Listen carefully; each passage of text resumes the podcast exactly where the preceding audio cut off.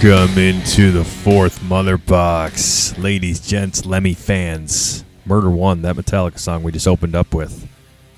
It's about Lemmy, the lead man bass player of Motorhead. May he rest in peace. Um, but his amp was called Murder One, or his his his setup. But uh, I'm getting into it. That's uh, that riff right there. Before I introduce our co-host, I heard that before the album was out. They played that the night before, the night before, uh, or the night before at the Super Bowl. They played that before Battery. I remember hearing that. I was like, "That's new." Um, fun times. But I am Tom Okri. Welcome into the fourth Mother Box. You are here today. Happy St. Patrick's Day. Happy Ginger Appropriation Day. We've already passed that. Um, happy, I don't know, five day belated, but this is the first time we're recording birthday to loyal listener of ours, Mike Norad. He's 67 this week. Um, and joining me as always, hi, I'm Tom Oker, if I didn't say that, is Kyle Cosentino. Kyle, how the hell are you today? Uh, well, you know, I hate uh, for all the advances in technology. Technology is also kind of a piece of shit. So I'm coming to you from my cell phone today because my computer just decided, you know what, I'm not going to turn on today. So that's that's always great. You putting, so um, putting too much fish porn into it again? You- You're going to Pornhub and typing fish porn, and then uh, yeah, that's exactly it. You know, I just like uh, like Kanye West says on South Park. I just like I like fish sticks. there you So go. Ki- You you heard it first on the fourth Mother Box on March 18th at about 9:14 Eastern Standard Time, 8:14 Central Standard Time. Kyle likes fish sticks. Um, how's your week, Kyle? Besides the computer Okay. issues, Uh, other than that, it's good. I it, this is the part of the year where I hate like everybody here is miserable because the weather just keeps teasing us. Because it's nice one day and then it's fucking brutally cold the other day, and we're all just sick of it. So, yeah, Well- I don't I don't know if I'm gonna make it to like like if, when I retire from work one day. I don't think I'm just gonna be like, well, you know what? I'm just gonna continue to stay in Chicago or the Upper Midwest. Like, why would anybody decide to do that? I, So you're asking the wrong person because I clearly made that Yep. decision. um, but the nice thing is, Kyle, the nice thing is, and I don't care about anything else you got going on in your life, but the nice thing is, is as an adult, you can just pick up and go whenever you feel like it. that is true, and I am going to pick up and go down to the wonderful world of Walt Disney in a couple weeks. Yes, so I cannot wait. 20 days, I think. Three weeks from yesterday, you're you're getting in late, and uh, three weeks from today, we'll have our Guardians of the Galaxy boarding group. Um, see what song we'll get. We'll be wrecking that up, um, and then Kyle and I, uh, Courtney will be with us a little bit during the day, but obviously she is pregnant, so she'll be leaving to go back home and chillax. Since you and I will be putting a full day into the parks on Saturday. Um, Hell yeah! yeah, we're gonna park hop the studios at about two. We'll take the skyline over. We'll we'll sneak out the World Showcase there. Take the skyline over to studios. You know, we'll do rides with Resistance. Hit up Batuu. Kyle needs to see Mandalorian and Grogu, so we'll we'll check that out. Um, and then I uh, every year for, I I just am starting to do Savi's for my birthday, and mine and Kyle's birthdays are three days apart. And I decided to do Savi's a little earlier this year um, when Kyle's out. So Kyle, you get to see the Savi's experience. And I'm gonna I'm gonna tie this experience into my Halcyon character, Lias Orion, too. So this will be good. I can't wait for you to see the uh, uh, uh, Savi's. It's it's so freaking cool. Like I just want to keep Yeah. Yeah, I'm I'm like really excited to see this because I I built the droid last time I was there, and now I need to see how a lightsaber is put together. So this will be really cool. Absolutely. My favorite part of that is when you get to pick out your Kyber crystal. Ah, it's so much fun. But anyway, I'm getting ahead of myself. Then yeah, um, then Kyle and I were talking last night uh, when I was waiting for Shazam 2 to start. I did see that last night, opening night. Now I'll get into my spoiler-free thoughts in a little bit. But um, I noticed the weekend you were coming out, Kyle, that the Super Mario movie is, is out that weekend too. I was like, we got to see that. So we're sh- we're celebrating Easter Sunday by going to see Super Mario, and then we're like right after. Like I booked, I, I booked these close as fuck. like our movie's like at 1.30 and then T-Rex is 3.30 but I looked it up and Super Mario is 90 minutes so that we should be okay because we're seeing the movie and uh, see the Super Mario movie in Disney Springs. So uh, it's gonna be a good Easter Sunday. Zombie Jesus will have risen. Kal-El will have risen. Um, we, we would have celebrated our fourth fourth Mother Talk and our two year episode two year anniversary of uh, fourth Mother Box. Man, this episode right now is episode ninety six. It's crazy. And then when Yeah. you're, when you're out here, it's a yeah. When you're out here, it'll be like ninety eight or ninety nine, something like that. Um, but we're just when we do fourth Mother Talk, I think we could just call it the celebration of our one hundredth and two year anniversary because this this podcast, man, you know, it it it um it bred from Zack Snyder's Justice League and Kyle, if you don't mind, I want to transition right into that because I did not see this news coming this week. There's two things from the Snyderverse, like it just refuses to die, and that's like a good and bad thing. It's a it's a bad thing because it keeps pulling my ass back in. it's a good thing though because you know rebellions are built on hope. So uh, what I'm alluding to, and and Kyle knows, and because we speculated a little bit, was like all of a sudden, and Zack Snyder likes uh, the social media platform Vero. Um, I've never got on it. Like I would literally just go on it to follow Zack, but his stuff always pours over to like Instagram and stuff. So maybe I'll check Vero out one day. I, I, I really can't add another um, social media presence unless I do it for like Jedi Talk or Fourth Mother Box. But he posts on there like an incoming transmission, and then right all of a sudden you're like, oh my god, that's that's Ray Porter, that's Darkseid from from Justice League, from Zack Snyder's Justice League, and he's like incoming uh, transmission from Darkseid, and then it's just like there were dates April 20th to April 30th, and then like let me just stop there before we get into speculation, Kyle. What was like your initial reaction to like seeing that and hearing that? Yeah, I don't. Um, I did not see this coming. I I thought, like everybody else, that the Snyderverse was effectively dead. So I can't even begin to imagine what this means. I mean, you know, for everything that James Gunn had talked about, you know, he has a vision for the future, and it, it wasn't Zack Snyder's version. So, um, and especially with like the sales of you know the ticket sales from these past movies that Zack Snyder released, which still to this day I find a bit funny. It was just really, I don't know. I just really didn't expect it. So I'm really curious to see what this means. I hope it's not just like some, I don't know, just some like teasing bullshit. You know what I mean? Like, well, we're gonna like, there's gonna be I don't know, like an animated. Well, I guess like even like if they did like an animated show of like Zack Snyder's verse, I would be I would be happy with that. I would like oh, so say, you know, it's not ideal, but at least you could finish. He could finish the story that he started, and that would be really cool. Um, I think again, I've said this a million times before. Fuck you, Brad, for making fun of me about you know being mad about Henry Cavill every podcast, but you mhm. know you need you need to give these characters a good send off. You can't just end it abruptly because there is a loyal fan base here. It very much is. I mean, we've seen this in Zack Snyder's Justice League, right? That version, the four hour version, everybody unanimously loved it. I'm not talking about the Marvel fanboys that will just, uh, you know, be obsessed with any shit they Marvel throws on the screen. Um, you know, it was a, it was a good it was a good it was what we wanted. You know, and I think all ju- uh, DC fans can agree to that. I mean, this is this was a good a good story. So we need we need a good ending for them. I, I completely agree with you and thousand percent right especially the point you made about a character send off right just like letting that version of clark kent Kal-El complete a story like he really didn't like yeah batman vs superman in all intents and purposes and, and Zack even said like this is man of steel 2 right right now right it wasn't properly man of steel 2 but I still would have preferred a solo Cavill Superman movie, but it's neither here nor there, right? Future's future, whatever.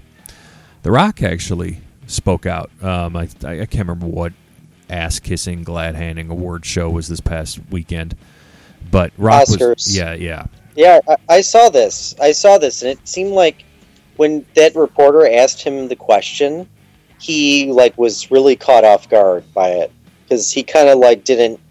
It seemed like he kind of had to think a minute for a minute, like what to say about it. But I think he spoke professionally, Oh, but yeah. not what he really wanted to say because he seemed like he was maybe still a bit pissed, and he, rightfully so because they just they just like bullshitted him. They bullshitted all of us. Uh, a thousand percent. And you know, celebrities are celebrities, right? The Rock's got an ego to him. I I can recognize it. and Sure. understand that. Absolutely. Um, and you know, to a point, rightfully so, right? Like I don't know if you if you've I've followed The Rock for a very long time. I read his first um, autobiography. I, I I I read you know a little bit after that of what he's released. You know, I followed The Rock his whole wrestling career. Not like I didn't faithfully follow him his movies. I saw them, but right, but like like you, you like you know this dude's like li- literally, and this isn't a cliche, but he's the h- hardest worker in the fucking room, right? Like like no one's gonna out hustle this guy. No one's gonna outwork him. He remembers where he came from, and if you watch the his comedy sitcom on NBC, Young Rock, which I highly I can't tell you guys if you're looking for something to watch, be entertained. You don't need to know about wrestling, but it's so funny. Like I don't know who's writing this, um, or like who's got like like but but like the characters in Rock's family. His his grandmother is hilarious. The actress who plays his mom, and even his da- the the actor who plays his father, Rocky Johnson, they're all so good. Um, and then when you when you see wrestlers in that show like Hulk Hogan and Ultimate Warrior and or no Ultimate Warrior or uh, uh, Macho Man and like Andre the Giant, it's like it's topical, it's funny, it's it's good stuff.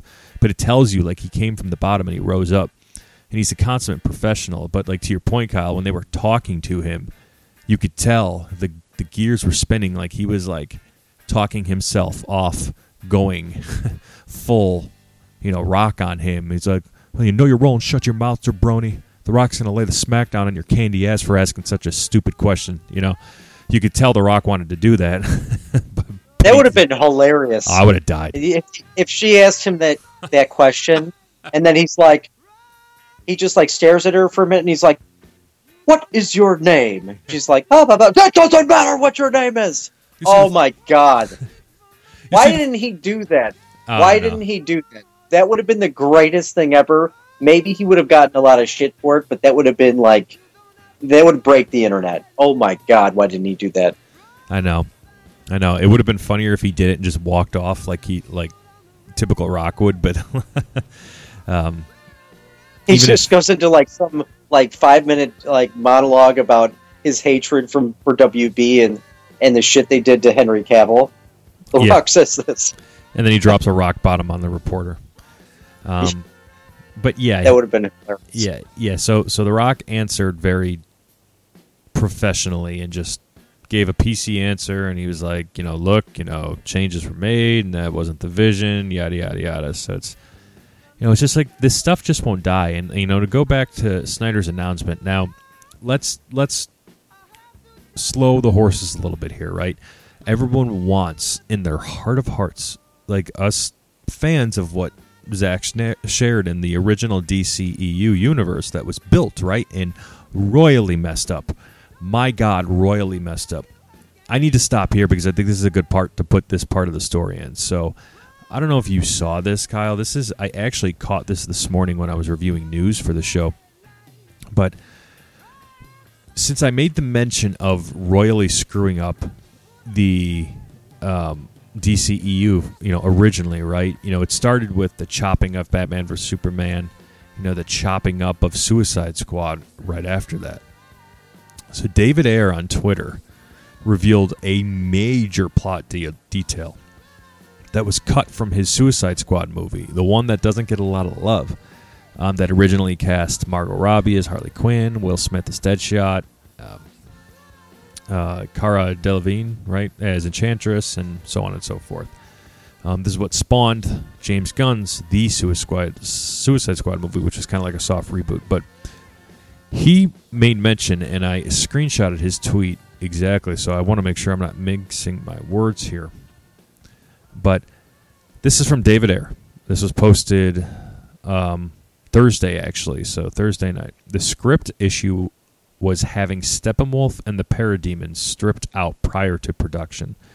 Enchantress was under the control of a mother box and opening a portal to Apokolips. This was all cut early in prep. That was a hard loss. So why the fuck would you cut such an incredible plot detail that would have connected that universe? Especially if you had played Zack's vision out originally. I don't get this. Like what was Warner Brothers so scared about? I don't know. They, they I mean, again, we're revisiting like their their big failure with this. I know, I know. Like they they just couldn't handle this franchise, and it seemed like there was too many cooks in the kitchen with it. Like, you know, you see them, you know, they they come up with a great movie, and then all these executives probably came in and just chopped it up because they think they know what fans want, and they they only have like the Marvel universe to uh, to go by, which is like a, a terrible, terrible thing to set the standard to, and it doesn't work. You know, DC is a darker universe. Not all characters, of course, but you have to write it differently. It's more of a serious, serious story. Like, look what happens when you you you put out movies like like Joker or the Batman, um, or even Christopher Nolan's Dark Knight trilogy. This is like a serious written film. It's there's not cheese attached to it and look how good it it, it what came of it. Yeah. You know, you write it differently, and people will come out. Peep, that's actually that's a good contrast to the Marvel Cinematic Universe. You know, like you get something different, and people want to see that because right now we all have MCU fatigue. Yes, especially after you know, especially after Quantumania, which you know wasn't a again wasn't an effectively bad film, but you, you kind of knew what you were getting. Right. And obviously there were some things were big missteps with it. So. Yep. Yep. Yep. Thousand percent. So again, so moving along from that, right? You know, it's, it's it pains me to hear more details that are chopped from Suicide Squad because it sounded like that was connectivity city there, and I love that. But and, and this is why the DC EU failed, right? Warner Brothers' fault. We already know that. But so it's like if there's any sort of life to the Snyderverse, like we all get our hopes up, right, about what can happen, especially with Zack talking about this now and being vague about it. And he's being vague on purpose, people. He's trying to get he's going to get all the major media outlets to tune into whatever he's going to got going on. And this can just be SnyderCon or also known as Justice Con, Zack's, you know, little like fan convention where he goes over projects and and talks about certain things. I mean, but then like he just straight up he straight up uses Darkseid's name, right? And gets Ray Porter, who's not under contract with Warner Brothers or, or anything to my knowledge. But um, and he, he uses a promotion, right? Uh, you know, he, he promotes it. I, I, it's it's just there's something here, and it's like it very well may end up being like a theatrical release, a re-release of Man of Steel, Batman vs Superman Ultimate Edition, and then a theatrical release of Zack Snyder's Justice League, possibly. You know, because we didn't technically get that, or it's just. I mean, best best case scenario is kind of what Kyle alluded to earlier, right? Um, you're like, we're going to see this finished out on screen, right? I'm going to get to write my parts two and three, and they're going to be Elseworlds, or we're going to make an animated Elseworlds version and complete this story. Um, but you know, but, there, I would say though, like the only disadvantage that Zack Snyder has is that there's such animosity surrounding his version of of the Justice League.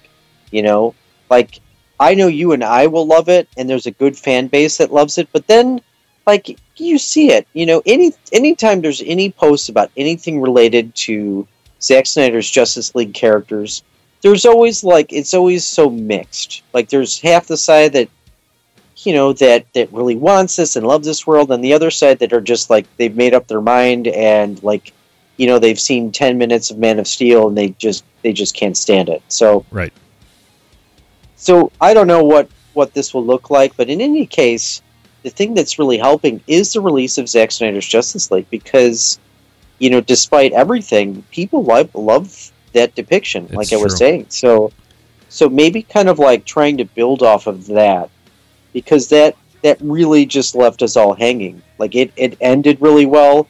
It was just the shame. You know, there's a lot of loopholes left open.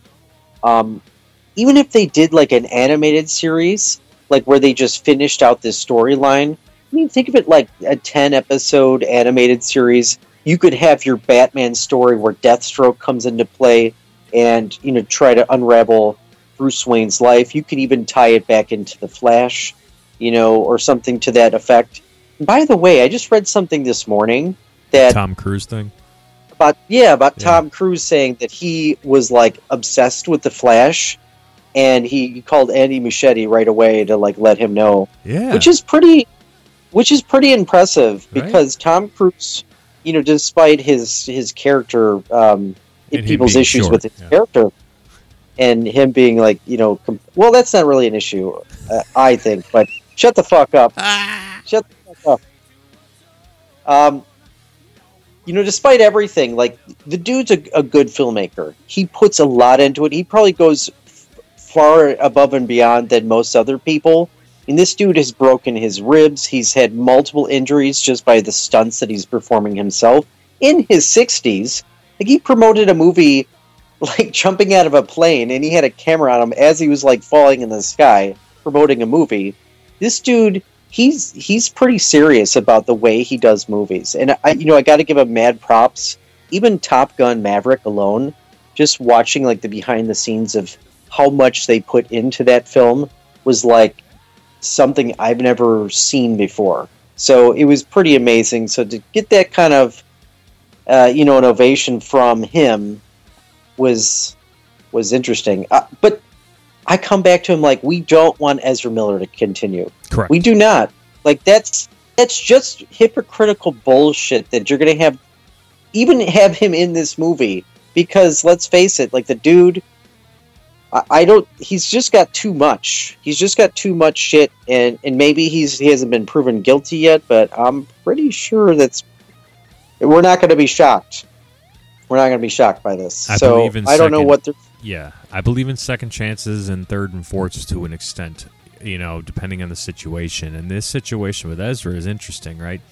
You know, mental health is a real thing, and I'm pretty sure there's problems that he's facing with that. Um, but then again, I, I, you know, we're not we're not in that headspace. But um, you know, from a public perception standpoint, it's like Warner Brothers. Come on, you got to cut ties with him, right? Because then you look back, and I always bring it up. I always bring her up, but Gina Carano. You know, if Disney were to bring her back, and they might for season four, if she wants to do it, she might say middle finger right back to Disney, right, and come back as Cara Dune for The Mandalorian. But it's like Marvel did the same thing with James Gunn, and DC's okay with hiring James Gunn as their goddamn CEO of everything after his, you know, tweets about child porn or I God knows what it was forever ago, and he was trying to be funny, right? And you know, I respect his attempts to be try to be funny and, and kind of break the barriers, but it's just like it wasn't funny, so just stop. And you know, he gets a pass, and there's so many other people who get a pass. Alec Baldwin killed somebody, but he's he's you know probably still going to get work. So it's it's you just you gotta we know you gotta draw. Will. Smith is Will Smith is too. Well, not that like, not that he really did something that was so god awful. Like I don't, What, I don't even care. slapping care. Chris Rock? Oh fuck that! Who gives Yeah. a shit? He's talking about the man, Well- the man's wife who has Will Smith's balls in her purse. Well, the other thing is, is like, at what point do we we draw the line? Because, you know, th- there's almost like there's no personal accountability.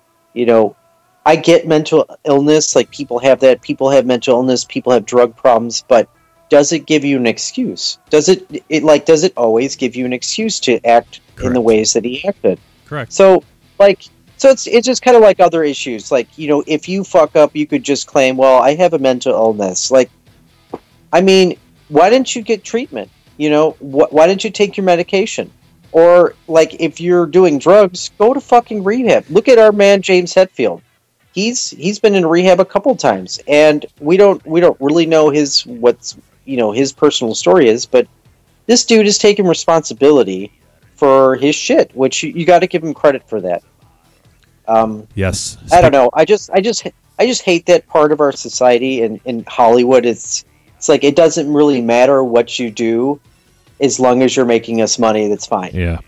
Speaking of Metallica, and um, those judgy people I know, uh, I've talked to my wife at length about this. But so obviously, um, Lily, if you ever go back and listen to these episodes when you're old enough to listen to what I thought was funny, probably 20 years ago, um, I, uh, with Lily coming April 22nd, or the due date April 22nd, uh, Kyle, well, Kyle and I, and Courtney too, had tickets to see Metallica in Phoenix at State Farm Stadium uh, for the first time ever. I've never done this before, but just goes to show you how important this part of my life is going to be for Courtney and I. But I sold the Metallica tickets. Um, I, I can't remember if I said that online, online, but sold them. Actually, sold them to a coworker who lives um, and and a friend. I, I, say coworker, but also a friend. More importantly, who's going to get uh, friend Nick is going to take his get to take his son to see Metallica for the first time. The first time for Nick too. So that's so freaking cool. So excited to be able to be able to give them that experience there on the floor. But the part I was saying, I talked with Courtney with um, a few months after Lily is born. Metallica's playing in St. Louis. So I went and snagged tickets. Actually, while I was getting the 72 Seasons tattooed on my back, I bought tickets for the Snake Pit of the St. Louis show. Um, I unfortunately had to buy it from secondary market, but um, I think it's worth it for the band. Some of the th- that secondary market is out of control. It is so out of control You're because right. I was looking at some of the shows and just, just like the yeah, like some of the ticket prices for like the snake pit and shit like that, it it it almost is as much as the fucking meet and greet with Metallica. It's just it is insane. It's just like you know, if you didn't want to work, you could just say, you know what, I'm going to buy tickets for popular artists and wait maybe a couple months and then just repost it and sell mm-hmm. it and, and get it and make out like a bandit. Mm-hmm. Like I haven't re- I haven't sold my tickets yet, but you know when I when I uh, was looking at the prices of you know what they recommend, it's just insane. It's absolutely insane that that you know people can just do this. This is like, and this is not getting like an extra twenty bucks back from what you paid. No, sometimes a shit ton. Well, I'm like, yeah. Here's like it's that's insane. Yeah, here's I I've got no no problem because I, I legitimately waited for a bonus to hit. You know, I'm eligible for one every year with the job I have, so I waited to, I waited for that to hit to buy this, and I have no problem sharing how much I paid. This is a sing, This is just just for me. I'm, I'm going to St. Louis. Nobody else is coming with. And I, am this is a snake pit a snake pit ticket. So this is in the middle. Uh, their stage is going to be in the round. I've never. Well, I was I was in the snake pit in Phoenix in 2017, but it was that really wasn't technically in the round, but. Um, so like the stage is going to be around it, so they'll be walking literally in a circle around the snake pit, and then general admission, the floor will be everything else outside of the inner circle and the stage. But for one ticket, just for me, for for two shows, it'll be the Friday and Sunday. Um, t- the ticket price alone was six hundred and eighty six dollars. That's for two shows, um, and fucking fees. And this is through SeatGeek, two hundred thirty three dollars and five cents for a total of nine hundred nineteen dollars and a nickel. You know, and this that's that's the thing too is as much as I love going to concerts, especially going to Metallica, I don't want to give these companies my money just because that is egregious. I know. You know, I can understand like a five or ten dollar fee, but holy shit, that is insane. I forgot who it was that I read a while ago where like the ticket fees were more than the tickets itself. Ugh. Like it that's a thing that that's something that exists. Like that that is something that has happened. And how do we get to this point where we're saying, you know what, this is okay. People it just shows like that people if people want something, they don't give a shit what what companies charge, you know? And and that's setting a terrible, terrible standard. Because then other companies will be like, well, you know what? We're gonna charge a thousand dollars for some like Yeah, like, Winston's fired up too. God, every fucking Sunday. Yeah. you you you tell him, Winston. It's like, I yeah, I just think that's like, I I just think that's really criminal. It really is, and people need to exercise some self control and say no.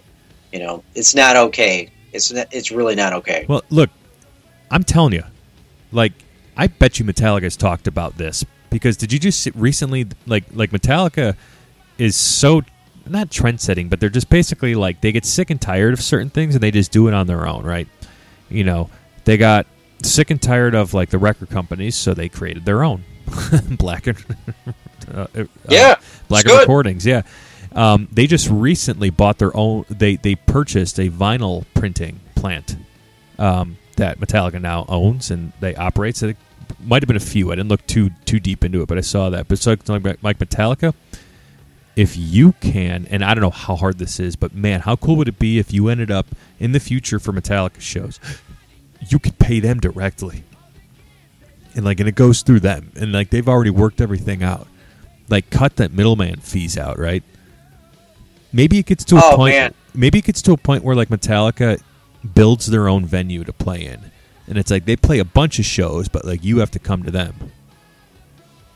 it's it's getting to that point, and I think we'll, we might even see this in our lifetime because with with the rise of digital technology and the ability to just get tickets online, I think this was this is very this is something that could be easy that could easily happen.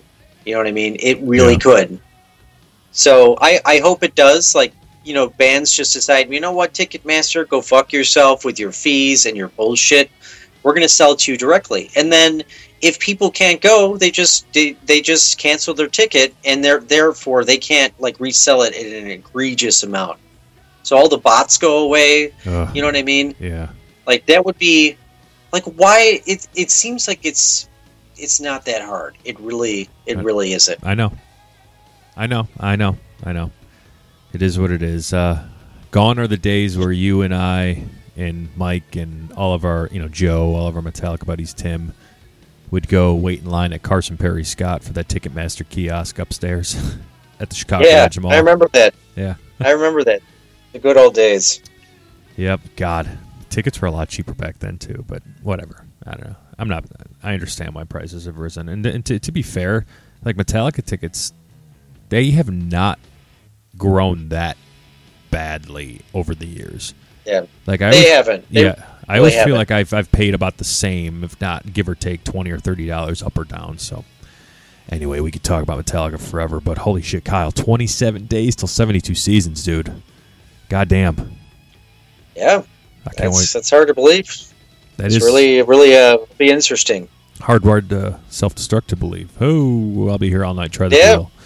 Um, a little bit more on the Snyder verse side of things, like uh, with an in, in a interview with Hollywood Reporter, Mr. Ben Affleck um, made the following statements, Kyle. So he said the Justice League experience. The fact that those stories became somewhat repetitive to me and less interesting. Yeah, I did finally figure out how to play that character Batman, and I nailed it in The Flash. For the five minutes I'm there, it's really great. A lot of it's just tone. You've got to figure out what's your version of the person. Who is the guy that fits what you can do? I tried to fit myself into a Batman. And by the way, I like a lot of the stuff we did, especially the first one, Batman vs. Superman.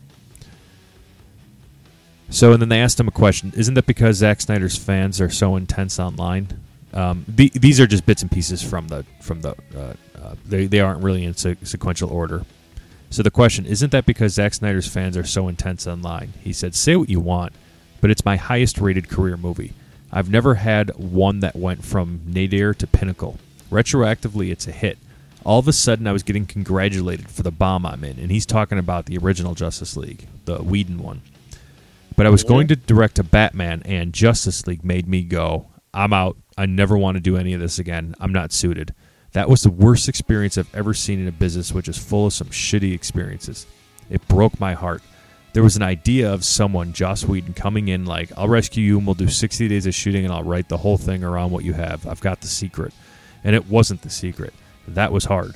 And I started to drink too much. I was back at the hotel in London. It was ne- it was either that um, and I don't know what else he said because that's that's the only thing I took. But look, J- Joss Whedon made fucking Ben Affleck drink. Like that's how shitty that situation was, and how bad of a reaction Justice League got. Okay, this is this is what we keep talking about. And then here's finally the headline that came out of this. Um, so if DC came to you now and said, "Do you want to direct something?" Ben Affleck said, "I would not direct something for the James Gunn DC. Absolutely not."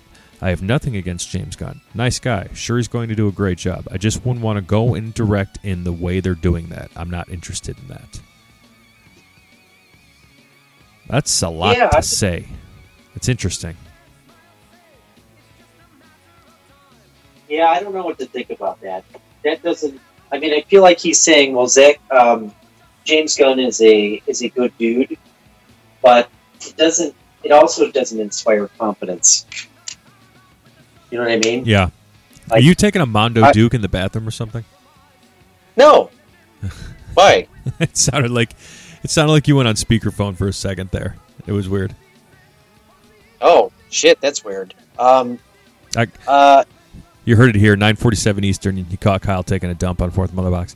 Um, as we Yeah. move forward, Well, it, no, you, you forget. I only take dumps when I'm listening to Jedi talk. ah, it makes you poop. Yeah, you're not the only one.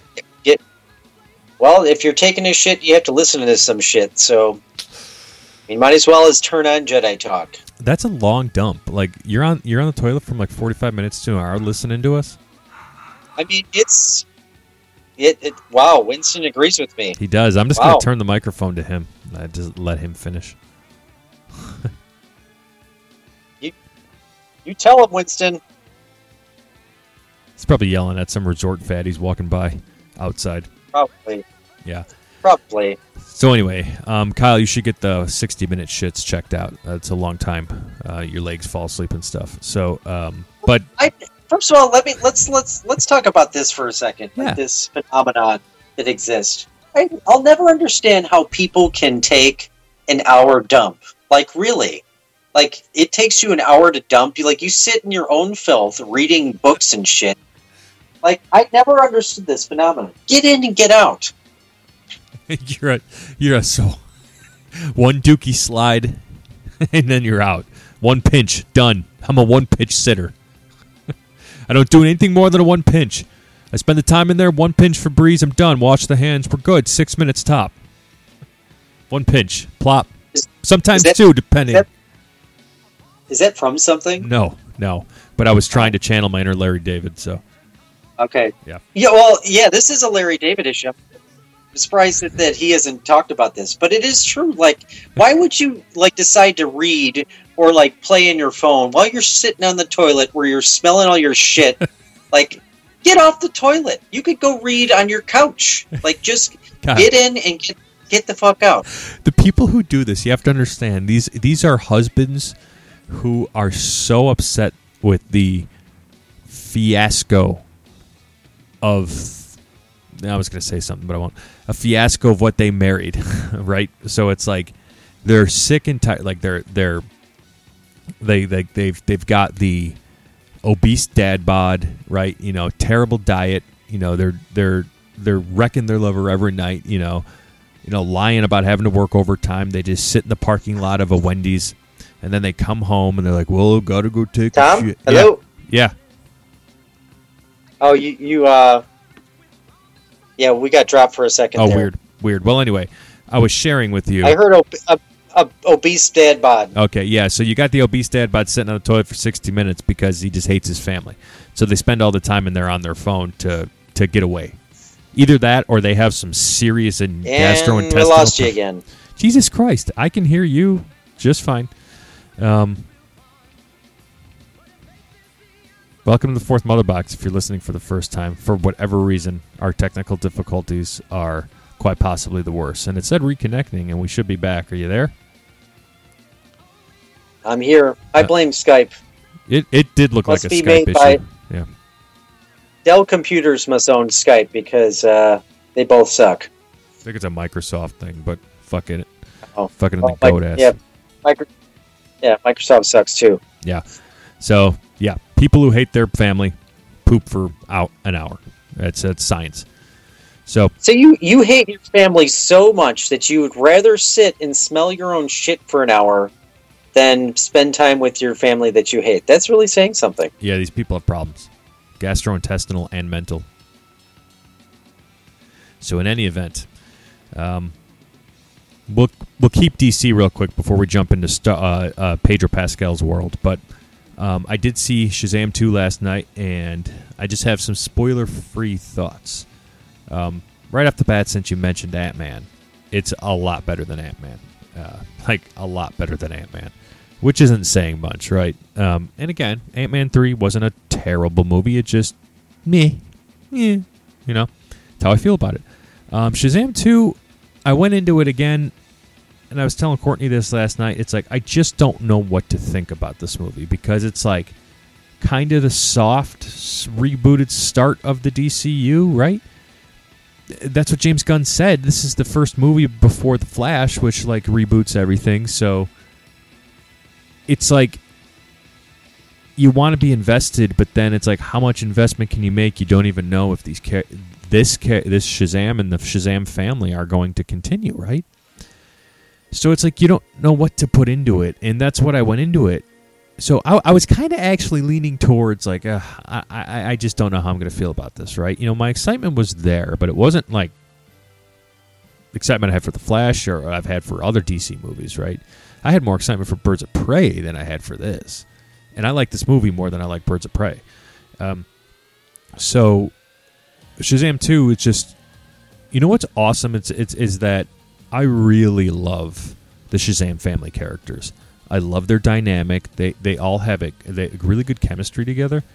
Um, and they do a good job of the movie. And David Sandberg, I think, did a really good job building this Shazam world thus far. And I and I, and I hope he gets a chance to, as Winston runs in here with his turkey leg toy. Um, this dog's like a fucking toddler. He's five years old. Yeah, get, yeah. This maybe is a good preview for what's to come. Yeah, clearly, clearly, that's fine. Whatever, I don't give a shit. Um, so uh, the, the like like David Sandberg does just a really good job of like meshing the or creating this world and splitting between the the adults like versions of these characters, and then when they're like the superheroes, like Darla, the the the youngest, the little girl, she still acts like you know, I think she's like eight or something like that. Maybe maybe a little younger. She still acts like that, but it, it works so well. It's like a superhero, and it's you know, um, you know the comedy, which these the the levity, which you know we felt burnout from. Um, um, these these the uh, burnout that that you uh, feel from these uh, MCU movies, right? The comedy is part of it, right? The the comedy is like, all right, all right, they made a joke when they didn't need to make a joke. Like the levity here in this movie, right? And and it's done well. Marvel has as you know Guardians of the Galaxy is as a is a good example of that, right? It was good, but the problem is they just they did that to an extreme. But with Shazam 2, and even the first Shazam, because uh, Courtney and I watched it Thursday night in prep for last night, it's just it seems more natural, especially with these characters. They're like teens. They're they're younger. They're they're they're just it just makes sense. Yeah, so it's just the dynamic amongst these the family members, the Shazam family, those those kids, so to speak, even though they're, you know, closer to 18 than they were in the first flick. It's good. Does a good job. The the levity in this movie was good. It was it was done well. You know, it was a good story, and one of the things I really liked the most, and this will be the last spoilery thing I say about it, or b- last thing, uh, spoiler-free thing, or thing at all I say about it. Yeah, Winston, you couldn't have waited while we took that break there. Um, is that, um, like the the runtime is uh, a little over two hours, like two hours and ten minutes, and it did not feel long and I like that they allowed this movie to breathe at two hours and ten minutes. They didn't shove too much into this movie. You know, the villains were fine. They weren't the best, like like the greatest DC villains ever. Right? They were created for the movie, but they were fine, and the story made sense. Right? Um, it's just, I'm I'm just happy. Like like you could tell that they didn't do like stupid jump cuts and cut out like a certain part of the scene, like like the shit that they had done before. Like I feel like they're learning their lessons, and it's like it's it's crazy when you allow a producer, a director, I'm sorry, a director, and somebody with the vision to see said vision be completed. You get an actually good movie. So, um, there's two after movie scenes. There's a mid credits and a post credit scene. The mid credit scene is the more important one. That's the future of the DCU, I think. It's like characters we've already seen before. Um, Interesting. yeah, who who are there? So so you'll see, you'll see. So I'll be interested to hear your I'm thoughts. kinda- I'm kind of interested to uh, see the Wonder Woman cameo. I don't know. That's Yeah. that's uh, that'll be interesting. And I I kind of have like, you know, I'm not like over the moon excited to see it. I mean, I don't. I didn't hate the first one. I thought it was. I thought it was good. It was fine. Um, you know, I just think it'll be, you know, kind of a cool, like, good flick. Yeah. Base, you know, your straightforward flick. I'm not like I'm not excited about the villains. I don't think. I don't know. They just don't seem from the trailers like something that is going to be new and innovative and No, have us yeah. like It's not You know. new and innovative. It's really not. Yeah. It's not. It's. I Yeah. mean, it's it's it's an interesting dynamic, but they're just they serve the purpose of the movie. Yeah, I kind of figured as much. So, so yeah, I'm I'm going to see it tomorrow, and we'll see what happens. Hell yeah. I uh, can't wait to hear your thoughts. But finally, as we kind of get into closing of the show, we're on to Pedro Pascal's world with The Mandalorian Chapter 19 and The Last of Us finale, uh, which Kyle and I haven't a chance to chat about yet. So, Kyle, I will let you pick which universe you want to start in first. Well, I feel like we should talk about The Last of Us first because I have a feeling when we start talking about the other universe, it's it's going to be uh, a longer and probably heated heated discussion. Yeah. Um, I mean, we could also save the, the heated parts, but I want you to share your thoughts now. But we could save the heated parts for uh, Fourth Mother Talk 4 in a few weeks, too, because it's, th- it's just. Anyway, get on about The Last of Us. I want to hear your thoughts about the finale. Well, I know everybody loves this. I know everybody's happy about it. I, I'm I'm happy about it too. I think they did a good job, but it is so copy and paste. Like they they almost offered like nothing new to this story, and it's again, you know, I just come back to like when you play the video games, you've already seen the movie. Like you've already seen the TV show. Like you know exactly what's going to happen. Let me stop I you there liked real quick. add- what? Oh, maybe you were about to get into that. I'm sorry. Go on. I liked how they added in the part with Ashley Johnson being Ellie's Ellie's mom. Okay. Ashley Johnson obviously does the voice voiceover for Ellie in the video game. I mean, that's that's kind of cool. It's kind of like a um, it's kind of like the storyline of Blade. You know, Blade's mom gets bit by a vampire while she's giving birth, and that's why he has, you know, all the good parts of, Yeah. uh, you know, being a vampire, and he's not like, you know, he's he's got immunity towards the sun and stuff like that. So I, I like that that piece of it. I think that was good. I still would ding this this show on the lack of action and the lack of the infected. Yeah. I think they they really didn't prioritize that, and I, I don't really understand why. I don't particularly care for the showrunner Neil Druckmann. I think he's written some of like my favorite video game franchises, obviously Uncharted and The Last of Us. But he is such a pompous ass. Like whenever I watch him in in interviews, he's just the most pomp- pompous ass I've ever seen. Really? And so I don't really, I don't really care for this dude, and you know, it's almost kind of like he does things just because he like thinks, you know, he can, or I guess I don't know. He's got a chip on his shoulder, and so he's he's promoting some sort of an agenda. I, I don't like I don't like this dude. Um, I did like you know all the the Easter eggs that they did put in this show.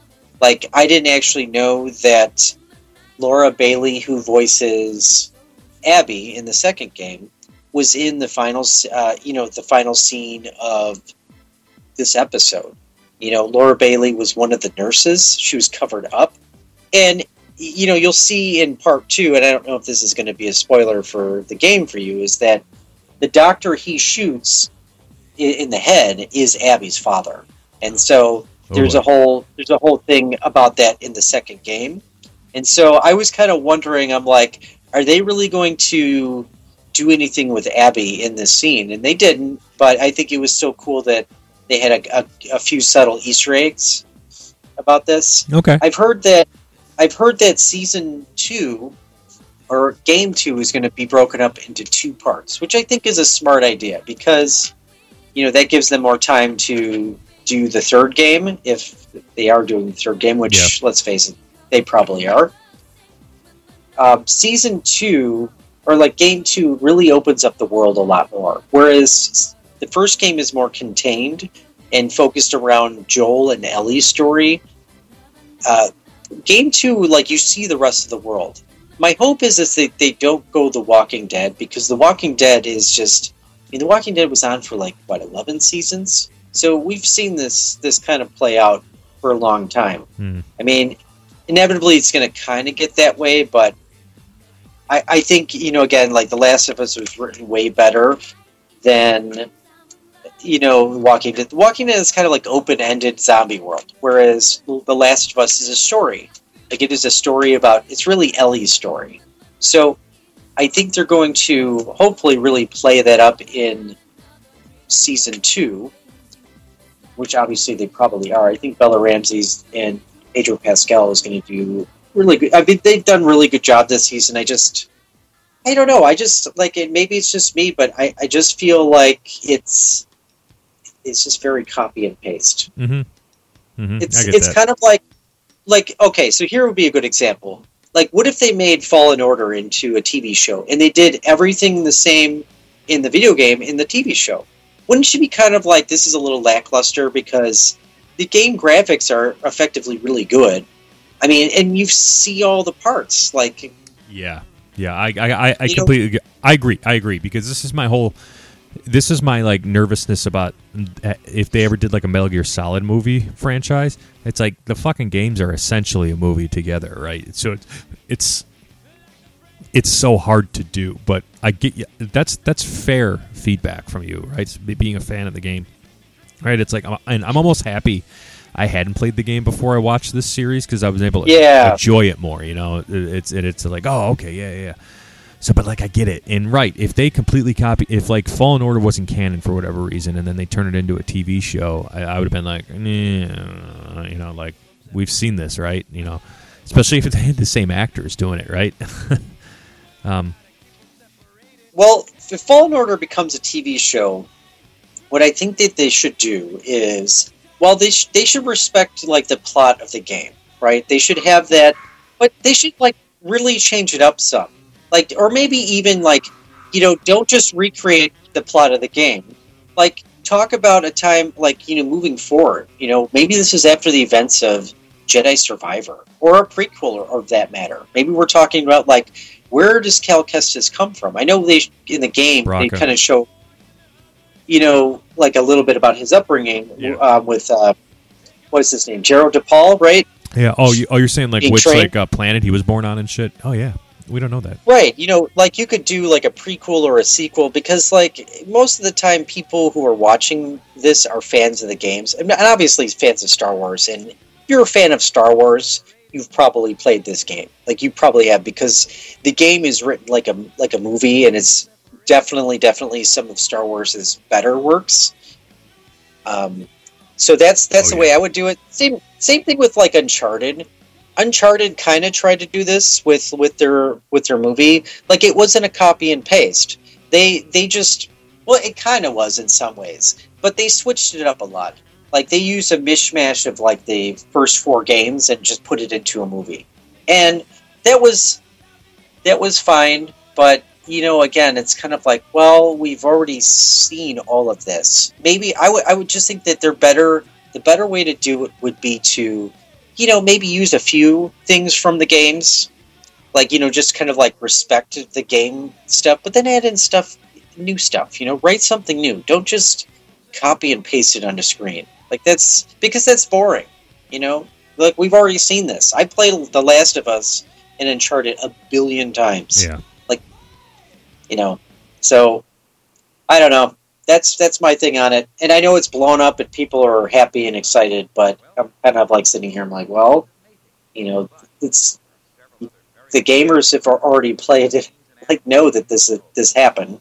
You know, Yeah. except for maybe the episode with um, Bill and Frank, which was which was new. I mean, Yeah. if anything, like while I was, I kind of criticized it a bit for not taking away from the plot of the show. At least that was new. At least that was different. Like we didn't see that. Right, right, and it and it, think, like- it really gave you insight into other people during this time. Yeah, yeah. I just wish that they had like added a few episodes where like, wow, I didn't know that this would happen, or wow, that's different from the uh, you know what they did in the game. Like they're in a different uh, scene or setting, and Yeah. you know something different happens. You know what I mean? Like even Henry and Sam. You know that's like that was while that was a, my favorite episode. You know that was so copy and paste, and like they could have um, maybe let Henry and Sam, you know, stay alive for a bit longer. Uh-huh. I think that's what I would have done with it because then you could kind of see and connect more to these characters. And it's like when you kill off a good character right away, you're not connected to them, you know. So you don't really, you're not as invested. But when you you kill off a character that people are connected to, it has so much more weight. And so that's what I would. That's what I really say about The Last of Us. Again, I think they did a great job, but you know that's just some of my criticisms for that matter. I saw. what did you think? Um, it was it was it was fine. It was it was good. Like I wasn't underwhelmed by any of it. It was it was a good series. I enjoyed it. Um, I don't think it's like the best thing ever on TV, right? Especially after learning they just kind of really copied and pasted a lot. Um, I guess the only criticism I have is just lack of infected, right? Just like you had mentioned, like they exist in the world, we know it. Um, and there was a video that one media site posted of like them doing the voices of the of the clickers and like like the infected people, and then I just made a comment. I'm like, I'm pretty sure HBO Max like forgot that they were in this series. so like, how do you even have? They did. Yeah, like how do you even They- have this footage?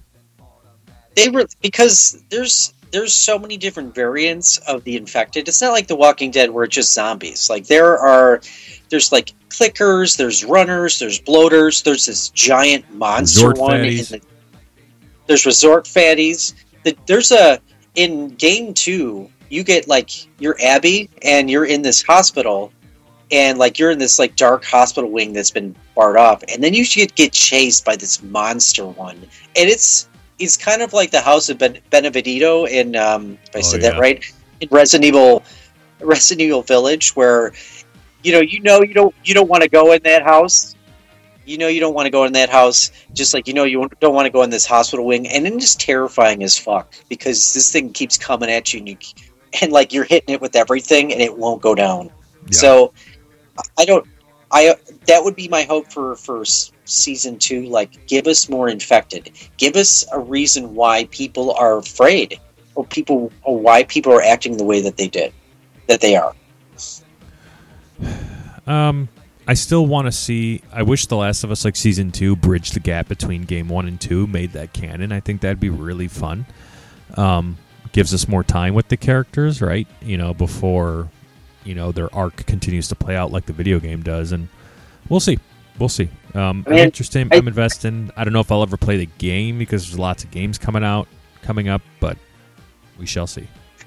Speaking of games, uh, I I've I was started playing Gotham Knights, right? And like it was, it, you know, I just was getting into the game, and now the game just will not work on PC. So if that gives you any inclination of uh, this game, it's it's been on sale like almost every month since it debuted in October.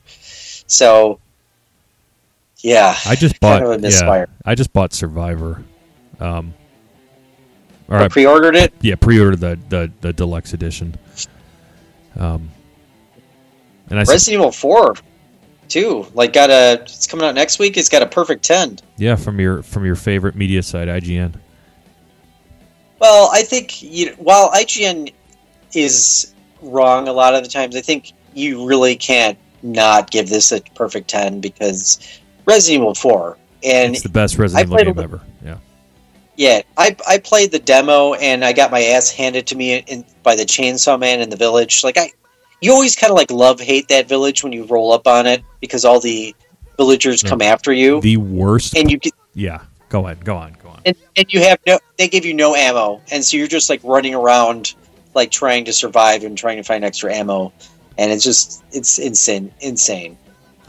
Uh, the worst part of Resident Evil 4, in my humble opinion, is when you're in that cabin with Luis or Luis.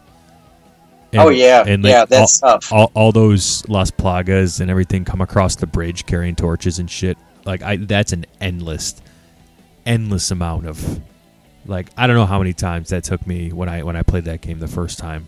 Like holy shit.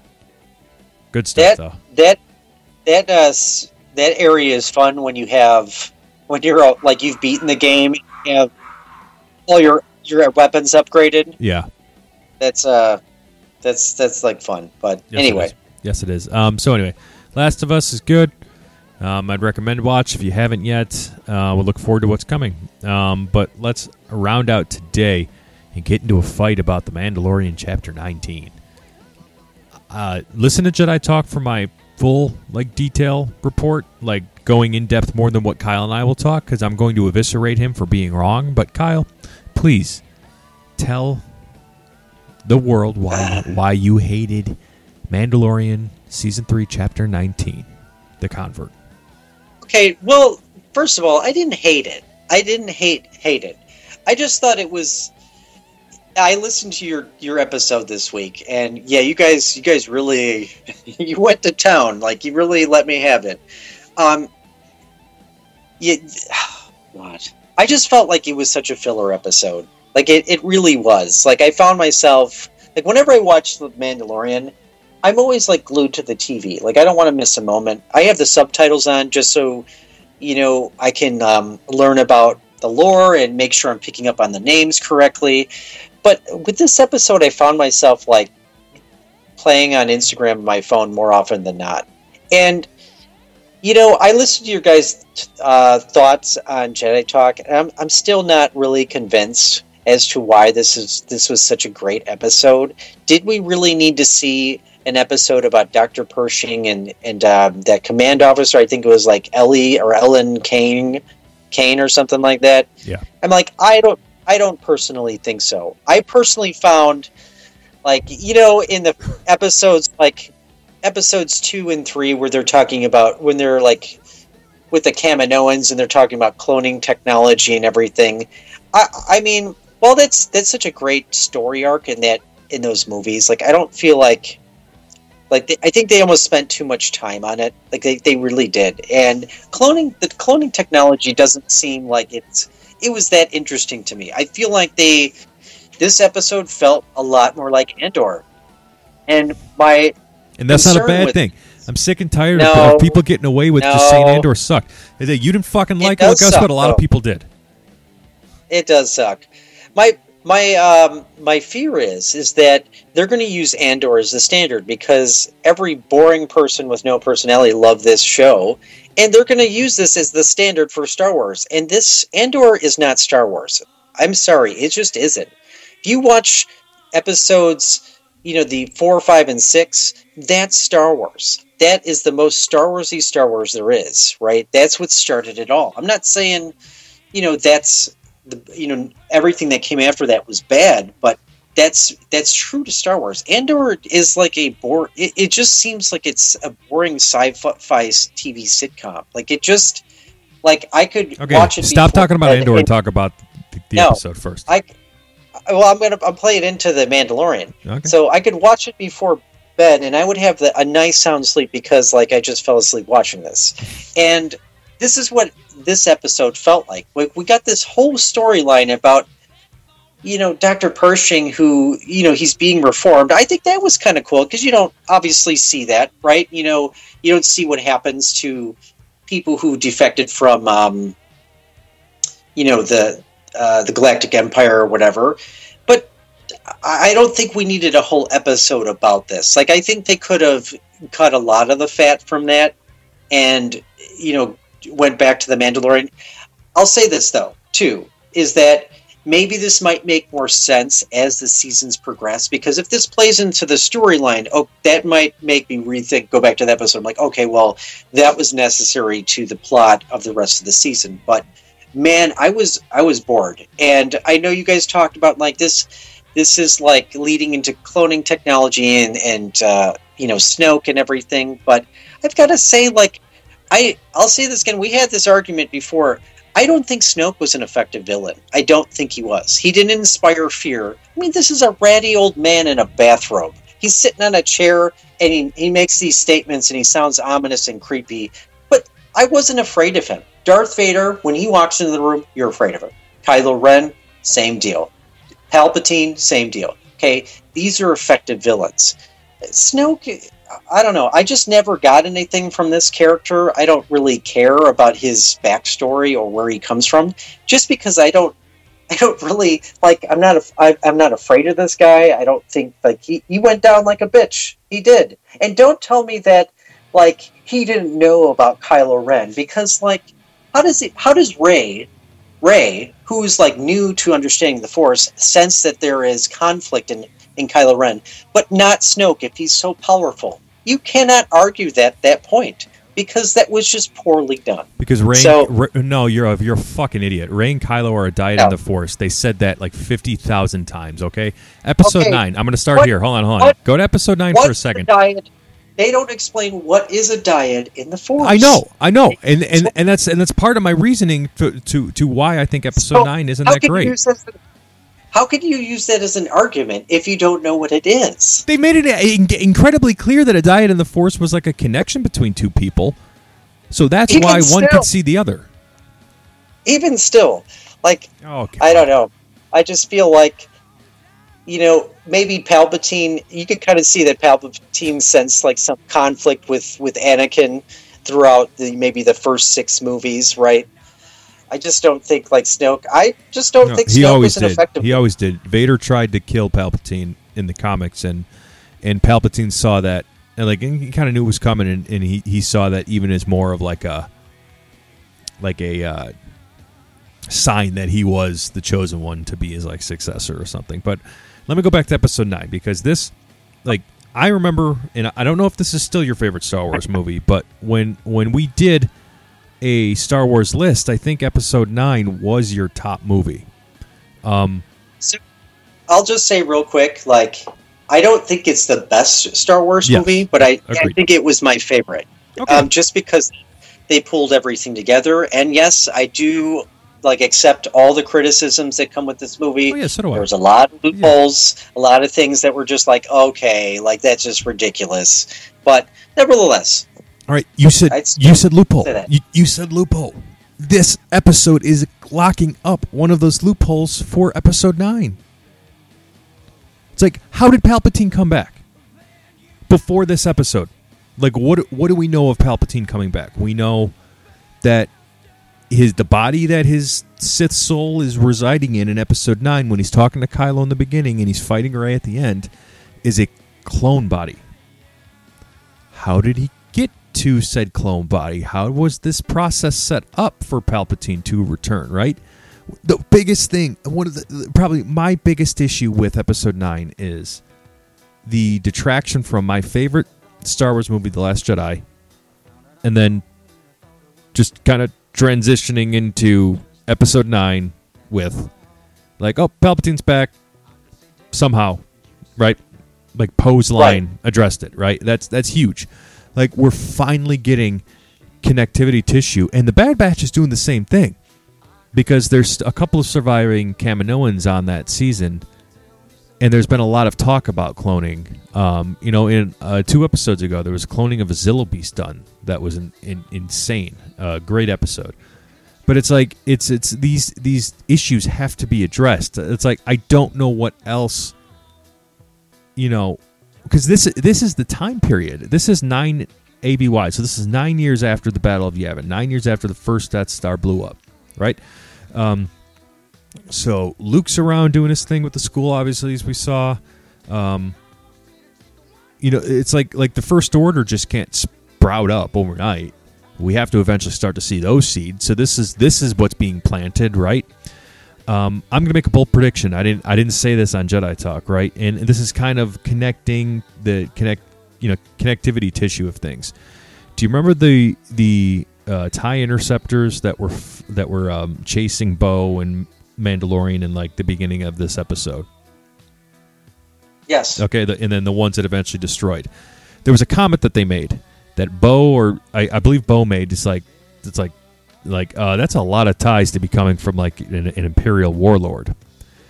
So, I think, and uh, shitty that I didn't make this on Jedi Talk, but I, I thought about it after the fact, after the second time I watched it with Courtney. But I think those ties were coming from Thrawn. I think that was Thrawn. Um, Mm. uh, because Thrawn's around here somewhere, and if anyone's going to be able to hold that sort of power still after the Empire is falling or fallen, it's going to be Grand Admiral Thrawn. So, and episode four was written by Dave Filoni, and that's what's coming out on Wednesday. So, let's see. Well, you know, I just had a thought. Like, it, it'll be interesting to see how Grogu plays into the rest of this series, because Grogu is kind of being set up to be, you know, like very special in a lot of ways to the, you know, to the Jedi, to the Force, you know, but like, there's no mention of him in in episode seven through nine. Like, he's non-existent, and so I wonder how they're gonna you know play into that. Because if he's such a special character in this world why, why wasn't he a part of that? Like what happens to him?